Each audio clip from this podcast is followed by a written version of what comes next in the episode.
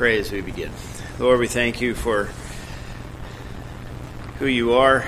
We thank you for uh, what you have revealed to us in creation and providence, and especially in in your word, and um, what we learn of redemption there.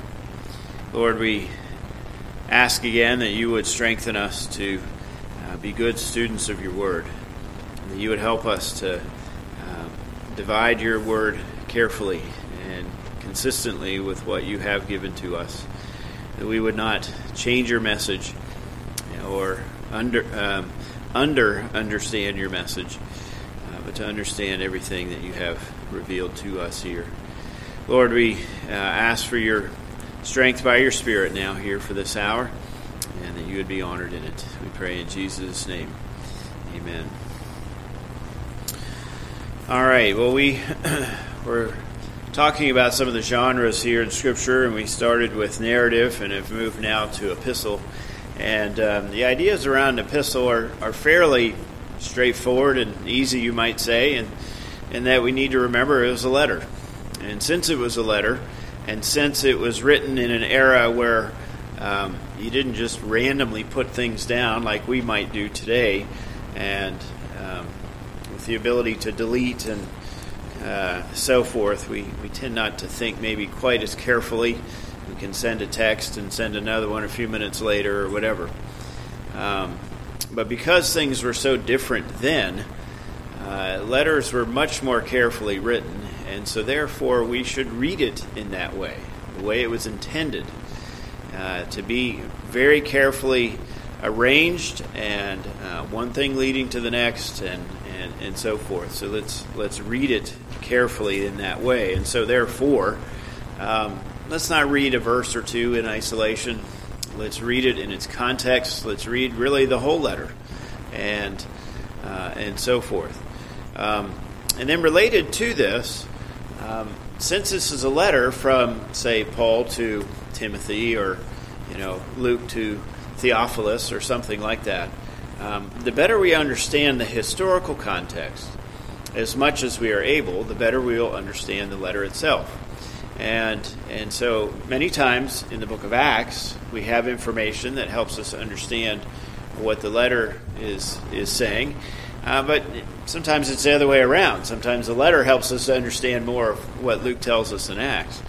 Um, so the more we can understand these things, especially when Luke makes reference to certain rulers or kings or uh, dates and times and so forth, um, the more we can understand this, the, the more real the letter becomes, and the better we'll simply understand what God's Word is telling to us. So, with this in mind, then, um, last time we started trying to do this, and we, we started by looking at Acts chapter 17 and read those 10 verses in Paul's ministry there in Thessalonica. And then we turned to 1 Thessalonians and started reading it. So let's turn there again. And we, we had to stop in the middle of it. um, but I think it might be good for us to start it again um, in chapter 1. We, we left off, I think it was around verse 12 in chapter 2. But let's start back in, in chapter 1, verse 1 and um, and just read right through the letter and and see how it all fits together. Paul, Silvanus, and Timothy to the church of the Thessalonians and God the Father and the Lord Jesus Christ. Grace to you and peace. Some of your translations then will say, from God our Father and the Lord Jesus Christ. Now remember, Silvanus is the other name for Timothy, or sorry, for Silas. Uh, Silvanus is the Latin name. Silas, the Aramaic.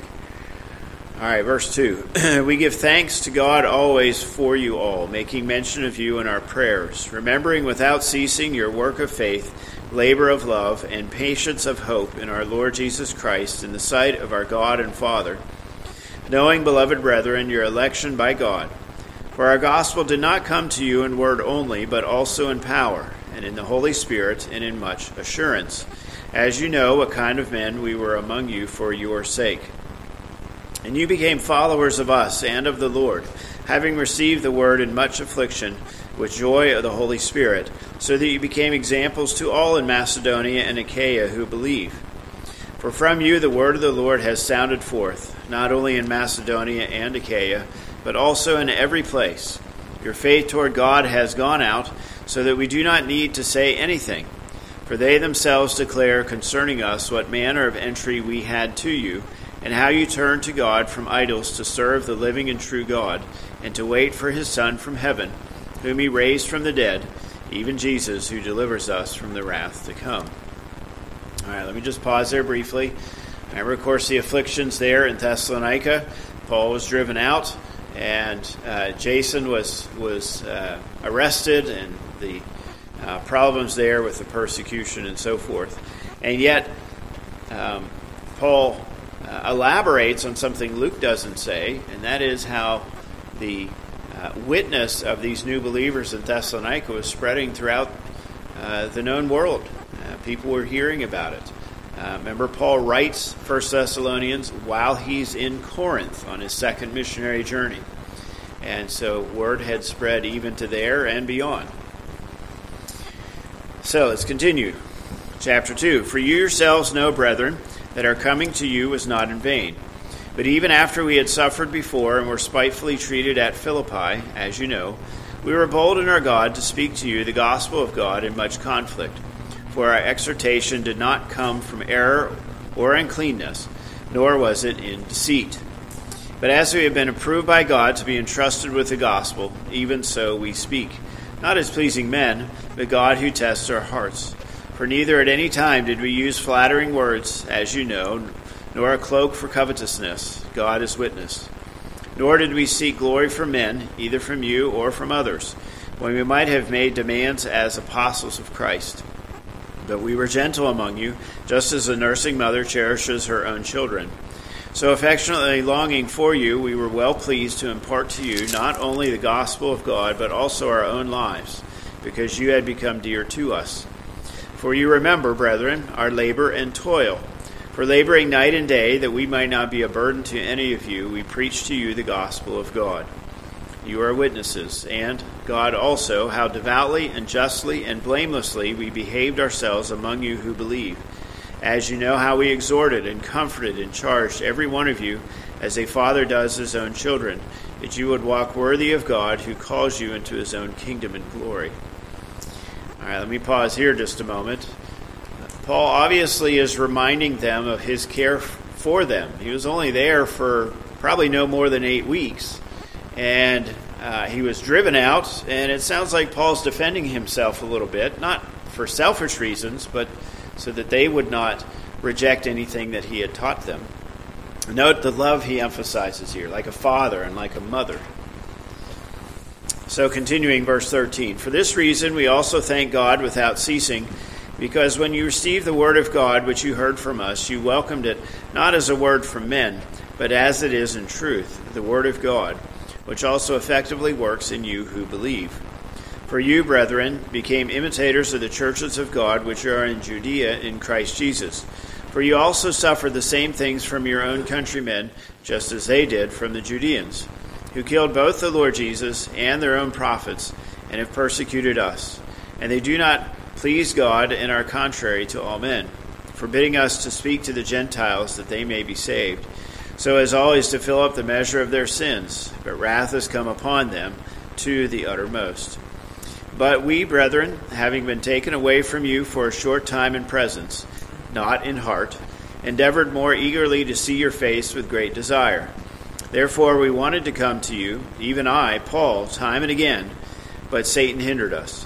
For what is our hope, or joy, or crown of rejoicing? Is it not even you in the presence of our Lord Jesus Christ at his coming? For you are our glory and joy. All right, so let me pause here. You see again how Paul is kind of defending himself here a little bit. He's trying to encourage them of his love for them and how much he really did want to return. But he couldn't. Satan hindered him, as it says whatever it was that was taken as security from Jason in the early church, it had something to do with what Paul says here.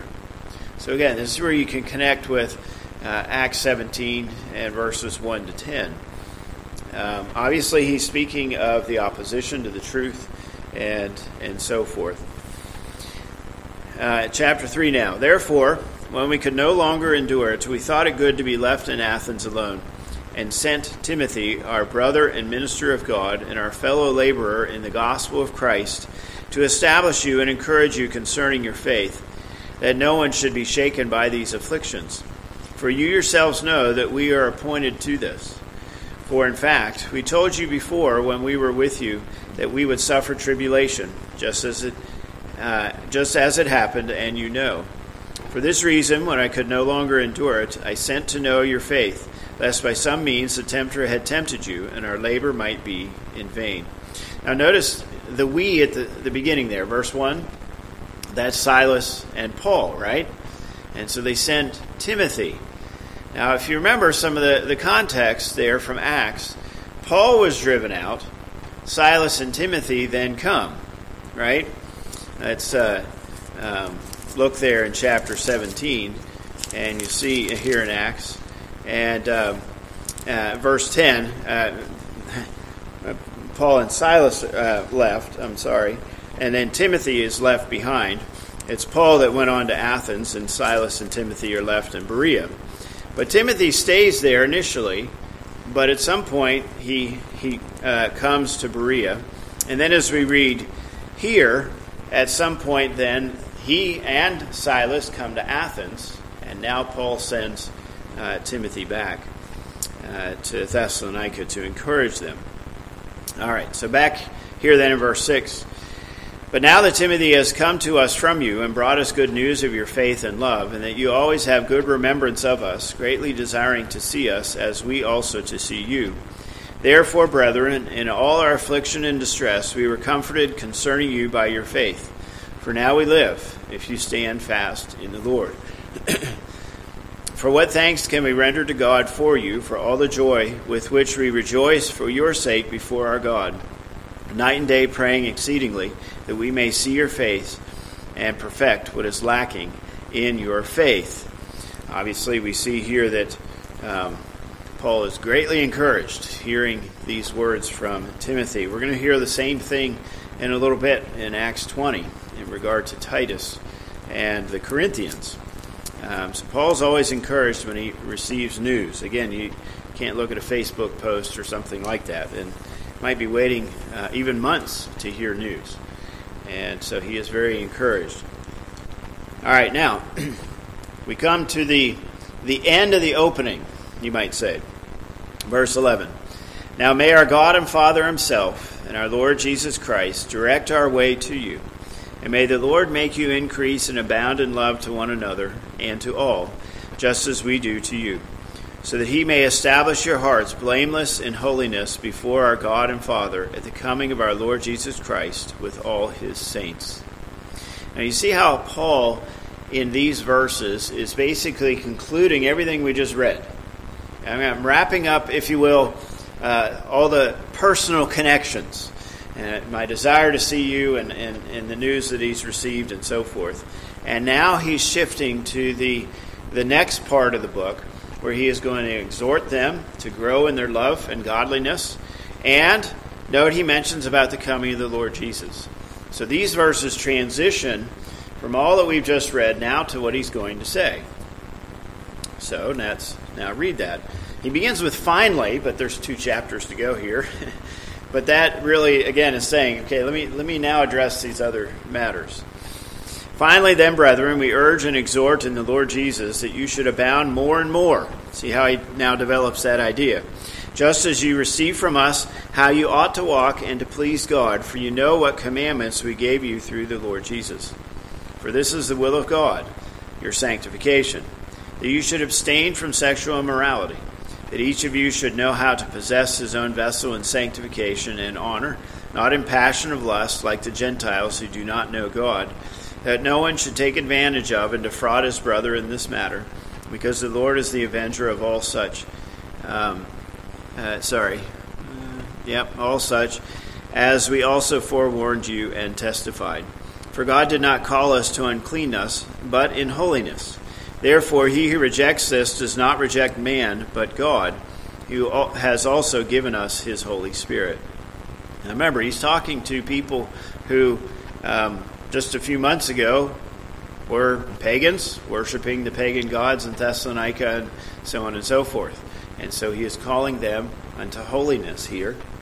Um, verse 9 But concerning brotherly love, you have no need that I should write to you, for you yourselves are taught by God to love one another. And indeed, you do so toward all the brethren who are in all Macedonia. But we urge you, brethren, that you increase more and more that you also aspire to lead a quiet life, to mind your own business, and to work with your own hands as we commanded you, that you may walk properly toward those who are outside, that you may lack nothing. All right, see what Paul's doing? He's wanting them to grow, but he tells them, You're doing a great job first. And then he says, But let's grow some more uh, in our love. And then notice he um, brings in this idea of, of a quiet life and walking properly. Um, this has to do with the issue in Thessalonica of those who were um, basically sitting around waiting for Christ to come back. Paul had told them that Jesus is going to come back at any time, so some people said, okay, why bother going to work then? Hey, why bother cutting the grass or, you know, doing the laundry or whatever? hey, just um, sit around and wait. Paul's like, no, no, no. Let's let, let's get busy about the work of godliness and daily things. So now he comes. That's one of the key issues: uh, sanctification, and in particular in relation to the Christ's return. And now he brings in this specific issue. Verse 13, But I do not want you to be ignorant, brethren, concerning those who have fallen asleep, right, who have died, lest you sorrow as others who have no hope. For if we believe that Jesus died and rose again, even so God will bring with him those who sleep in Jesus. For this we say to you by the word of the Lord, that we who are alive and remain until the coming of the Lord will by no means precede those who are asleep. For the Lord himself will descend from heaven with a shout, with the voice of an archangel, and with the trumpet of God, and the dead in Christ will rise first. Then we who are alive and remain shall be caught up together with them in the clouds to meet the Lord in the air. And thus we shall always be with the Lord. Therefore, comfort one another with these words. All right, let me pause here now. If you are at all familiar with the basic organization of theology proper, eschatology is usually at the very end. And, and there's a reason for that. Uh, we start with our cosmology and creation and so forth, and, and then we talk about the fall and the promise of redemption and God's grace to Israel and the covenant, and then Christ coming and his fulfillment of the law and his death in our place, the need to be godly now as God's people, and then we culminate with the ideas of Christ returning and the issues centered around that. So, um, you know, if Paul's there for maybe just three weeks, certainly no more than eight weeks, um, and especially if he only talked to them once a week at worship service, uh, you can understand why he maybe didn't get to some of these things before he was driven out. So it's not surprising that here in 1 Thessalonians and again in 2 Thessalonians, he addresses these issues of eschatology. It is probable that he just didn't cover it as much because of his short stay. And so they had some of these questions. Now, we read these verses and we think, um, well, that's, you know, kind of old news for us. But at that time, they were expecting Jesus to come back even before that generation passed away.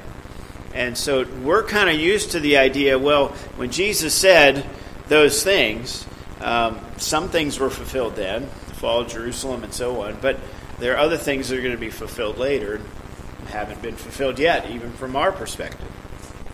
But that um, coming of Christ and the day of the Lord being separated by such a gap uh, was was not really understood by them yet. Uh, we understand that better now where we sit, and so this is what he's addressing and why. Um, now, if there's any passage in 1 Thessalonians you would know of, it was probably this one right here. Um, you might not know much from chapter 2 or even chapter 1, but this passage is well known. It is used very frequently at funeral services and so forth. So um, uh, these verses are probably uh, somewhat familiar to you, if not very familiar. Well, let's keep going then, chapter 5. But concerning the times and the seasons, brethren, we have no need that I should write to you. Right? Now he's saying that again. For you yourselves know perfectly that the day of the Lord so comes as a thief in the night. For when they say peace and safety, then sudden destruction comes upon them, as labor pains upon a pregnant woman, and they shall not escape. But you, brethren, are not in darkness, so that this day should overtake you as a thief. For you are all sons of light and sons of the day. We are not of the night, nor of darkness. Therefore, let us not sleep as others do, but let us watch and be sober. For those who sleep, sleep at night, and those who get drunk are drunk at night. But let us who are of the day be sober, putting on the breastplate of faith and love, and as a helmet the hope of salvation. For God did not appoint us to wrath, but to obtain salvation through our Lord Jesus Christ, who died for us, that whether we wake or sleep, we should live together with him. Therefore, comfort each other and edify one another, just as you also are doing. All right, now, this is basically putting together what he started in chapter 4, verse 13. All this goes together. Here's what's going to happen for those who died and those of us who are still alive when Christ comes. In the meantime, now, chapter 5, verses uh, 1 through 11, this is what we need to do as God's people, right? And so he uses the, the thief imagery, which um, uh, I'm sure is probably familiar to most, if not all of us here. Uh, another very um, well known part of First Thessalonians. Um, but as I said when I preached through this, the, the image of the thief here is not silence. Okay? You know, the, the whole idea of the rapture and, you know, dispensationalism and all those ideas that they, they communicate is the idea of silence, right? You're going to be driving down the road and all of a sudden, boom, the, the elect are going to be gone or something like that. That's not the image of thief. The image of thief is not silence. The image of thief here is unexpectedness it might be extremely loud. In fact, Paul said at the end of chapter 4, there's going to be a very loud trumpet when all this happens. So the idea of thief here is not communicating silence, it's communicating unexpectedness. So remember what Jesus taught in Matthew 24 and 25, for example. Okay, be ready. Don't be like those virgins who don't have their wine, or their oil, I should say, uh, for their wicks, and they had to go get some, and then Jesus came in the meantime uh, is the idea there. Don't be like that. Be ready. Be alert. Be in the day. Don't be drunk, whether literally or not. And so be ready for Christ's coming uh, whenever it happens. But be godly. Don't sit around and wait. So he's communicating both of those ideas. All right, now the last part, verse 12. And we urge you, brethren, to recognize those who labor among you and are over you in the Lord and admonish you and to esteem them very highly in, in love for their work's sake. Be at peace among yourselves. Now we exhort you, brethren, warn those who are unruly, comfort the faint hearted, uphold the weak, be patient with all. See that no one renders evil for evil to anyone, but always pursue what is good both for yourselves and for all. Rejoice always. Pray without ceasing. In everything give thanks for this is the will of God in Christ Jesus for you. Do not quench the Spirit. Do not prof- despise prophecies. Test all things. Hold fast what is good. Abstain from every form of evil. Well, obviously, there's all kinds of exhortations here in this section. Um, verses 16 and 17, probably the most familiar to us uh, of all of these. Uh, the unruly there in verse 14 talks uh, connects us back to chapter 4 where people were sitting around waiting for Christ's coming and not um, being godly as they wait. So, anyway, a bunch of exhortations must have been very fitting for what was needed there in Thessalonica. And now the end. Verse 23 Now may the God of peace himself sanctify you completely. Notice how that summarizes chapters 4 and 5 And may your whole spirit, soul, and body be preserved blameless at the coming of our Lord Jesus Christ. He who calls you is faithful, who also will do it. Brethren, pray for us. Greet all the brethren with a holy kiss. I charge you by the Lord that this epistle be read to all the holy brethren. The grace of our Lord Jesus Christ be with you all. Amen. And so here's the benediction with a few other uh, exhortations thrown in there. All right, obviously, the point here is not so much to look at the content, though I have talked about it, obviously, but just to get a sense of reading a, a whole letter. And I suspect for most of us, we tend not to do that. We tend to just read a portion. And um, that's okay as long as we have the whole thing in mind. Uh, and then we're going to understand it better. And uh, I picked this one just uh, in part because I preached on it not that long ago, and we just talked about it in Acts 17. But regardless of that, we clearly see connections from Acts 17 to what we see here. Uh, in other letters, it's not so obvious, but this one it is. And so that's why I picked it for us uh, here in this setting. Okay, comments, questions?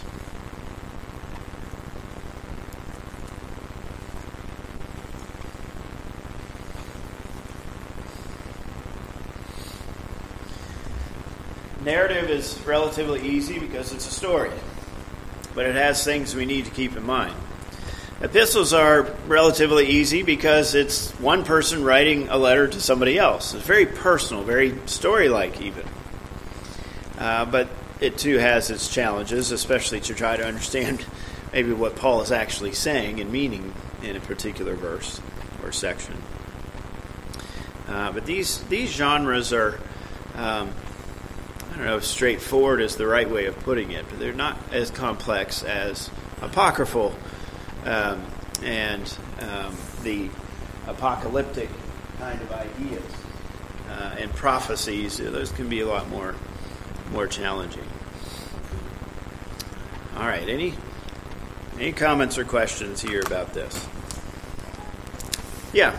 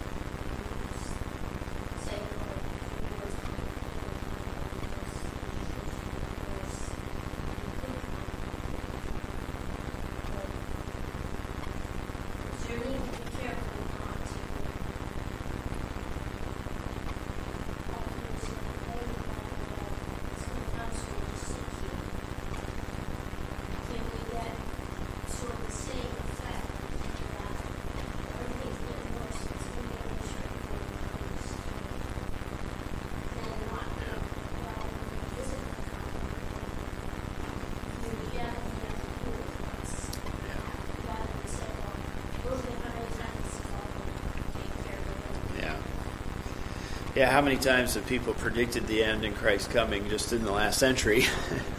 and those who believe those predictions tend to just sit around and wait. And um, the the the rapture view that says that we're going to be raptured before the tribulation also tends to lead to apathy. You know, I've heard people say things are supposed to get worse, and um, so we're not going to try to stop it by being salt and light because that means Jesus is going to come back sooner. So they, it leads to apathy in that way. So I think there's a variety of ways that people will do that, um, and it is, um, I guess, maybe tempting um, to to believe those things, but um, there's no question in my mind that, that we're on a downward trajectory in our culture, and and we're going to hit bottom at some point, and it's going to be really hard for us in our country as Christians. Um, when exactly we're going to hit that point, time will tell, but we're definitely headed in that direction. God may change that direction through a reformation and so forth, um, but ba- based on the tra- trajectory that we currently are seeing, it's definitely going downhill. Now, does that mean it's the end and Christ is going to come back? I don't know. Um, I'm inclined to think that we're getting to that point just because of the the global emphasis in the book of Revelation and other passages about the end. Uh, we have uh, Satan's parody of, of God's kingdom in a way today that we've never seen in the history of the world. Um, and uh, um, it leads me to be of the mind that this may very well be the last big tribulation before his return. We don't know. I'm not going to predict anything, you know, but I, um, I, I'm inclined to think that way. But regardless, we need to be ready, you know, whenever it's going to happen, not be apathetic.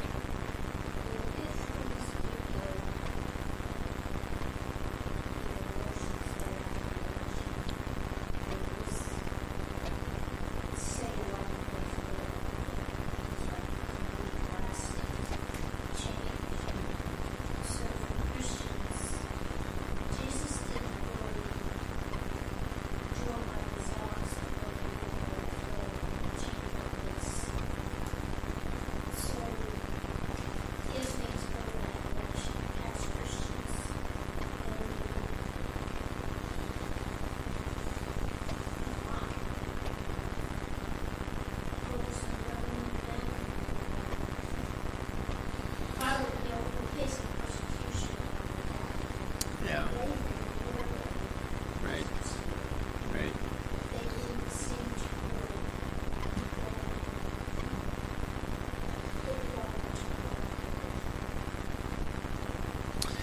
Well, you clearly see um, an effort to convince those in positions of leadership to believe in Jesus. We'll see here in Acts Paul's real effort with Felix and Festus and so forth um, to to come to faith and therefore to to rule biblically. Um, we don't see Paul when he gets to Jerusalem joining with the zealots. Because I mean within 10 years of Paul's arrest in Jerusalem Rome had taken over Jerusalem. Um, and we don't see him joining with them. Um, now, how does that impact things such as uh, our own country with um, the Revolutionary War and, and even the Civil War and so forth? You know, when does that kind of behavior become justified? Um, and that's a hard question to answer, but um, clearly in the New Testament we see an emphasis on using spiritual things to, to change culture and government and and and so forth. Um, so um, I am of the mindset that um, force can be justified, but only in very specific situations. Um, we talk about a just war, but I'm not sure there have been too many just wars in the last century or so. um, and um, um, certainly the spiritual battle is what's most important. Um, but maybe the other will become necessary too.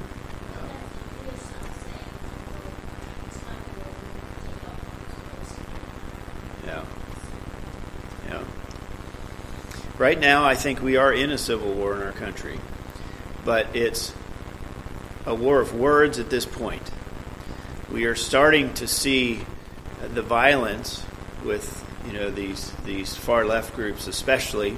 There are some far right groups, but it's like less than five percent of all the violence is done by far right groups right now. That's almost all leftist groups.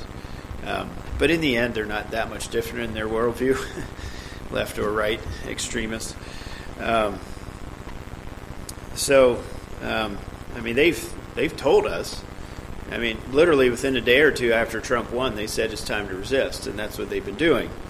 Uh, quite obviously, even the thing on Thursday was an F, uh, an example of resistance against Trump in this town hall thing. Um, but they've also warned us that if Trump wins, they're going to do a whole lot more than is happening right now. Um, and I, I, just see this all as an example of of the place where we're, where we are. Are we really going to follow biblical ideas of governance, or are we going to follow the Marxist ideas of governance? And, and that's the battle right now. Um, whether you call it left or right, kind of a misnomer in some ways. Um, and um,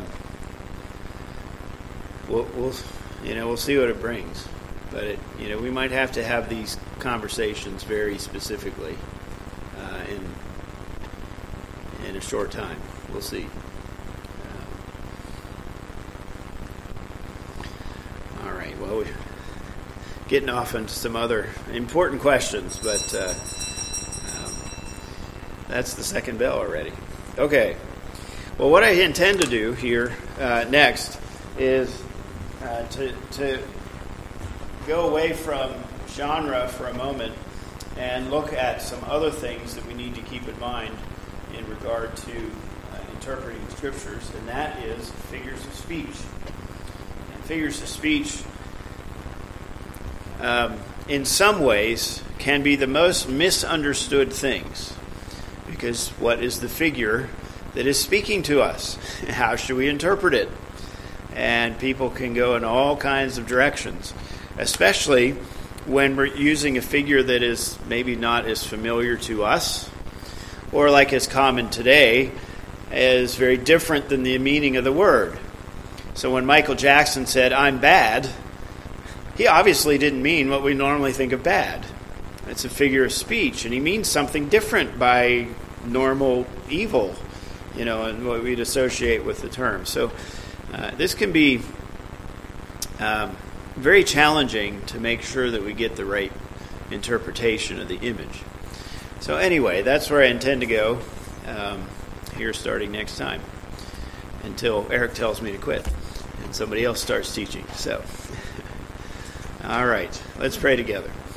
Our Father and our God, we thank you for your word and uh, that you have uh, made yourself known to us. Uh, we are thankful, Lord, that you have, um, in essence, sent us 66 letters um, from you to us. And uh, uh, your care for us is, is even greater than Paul's care for the Thessalonians.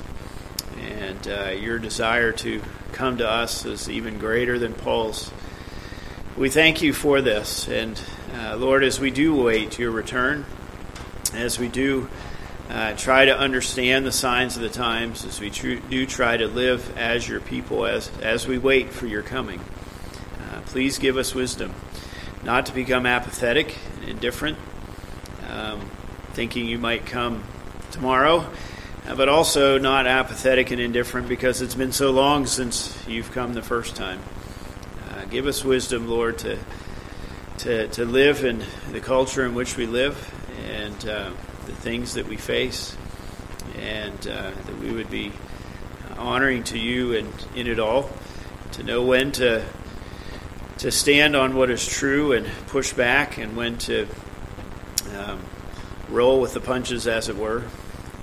And uh, Lord, we just uh, pray for your mercies. We pray for your mercies here with the the election, not just for the president, but in all levels of government uh, here in, in, a couple weeks or so, and uh, that you would be merciful to our land, and that you would um, bring about justice and righteousness. And so we pray all these things and ask by your Spirit that you would strengthen us to worship now as your people. And we pray in Jesus' name. Amen.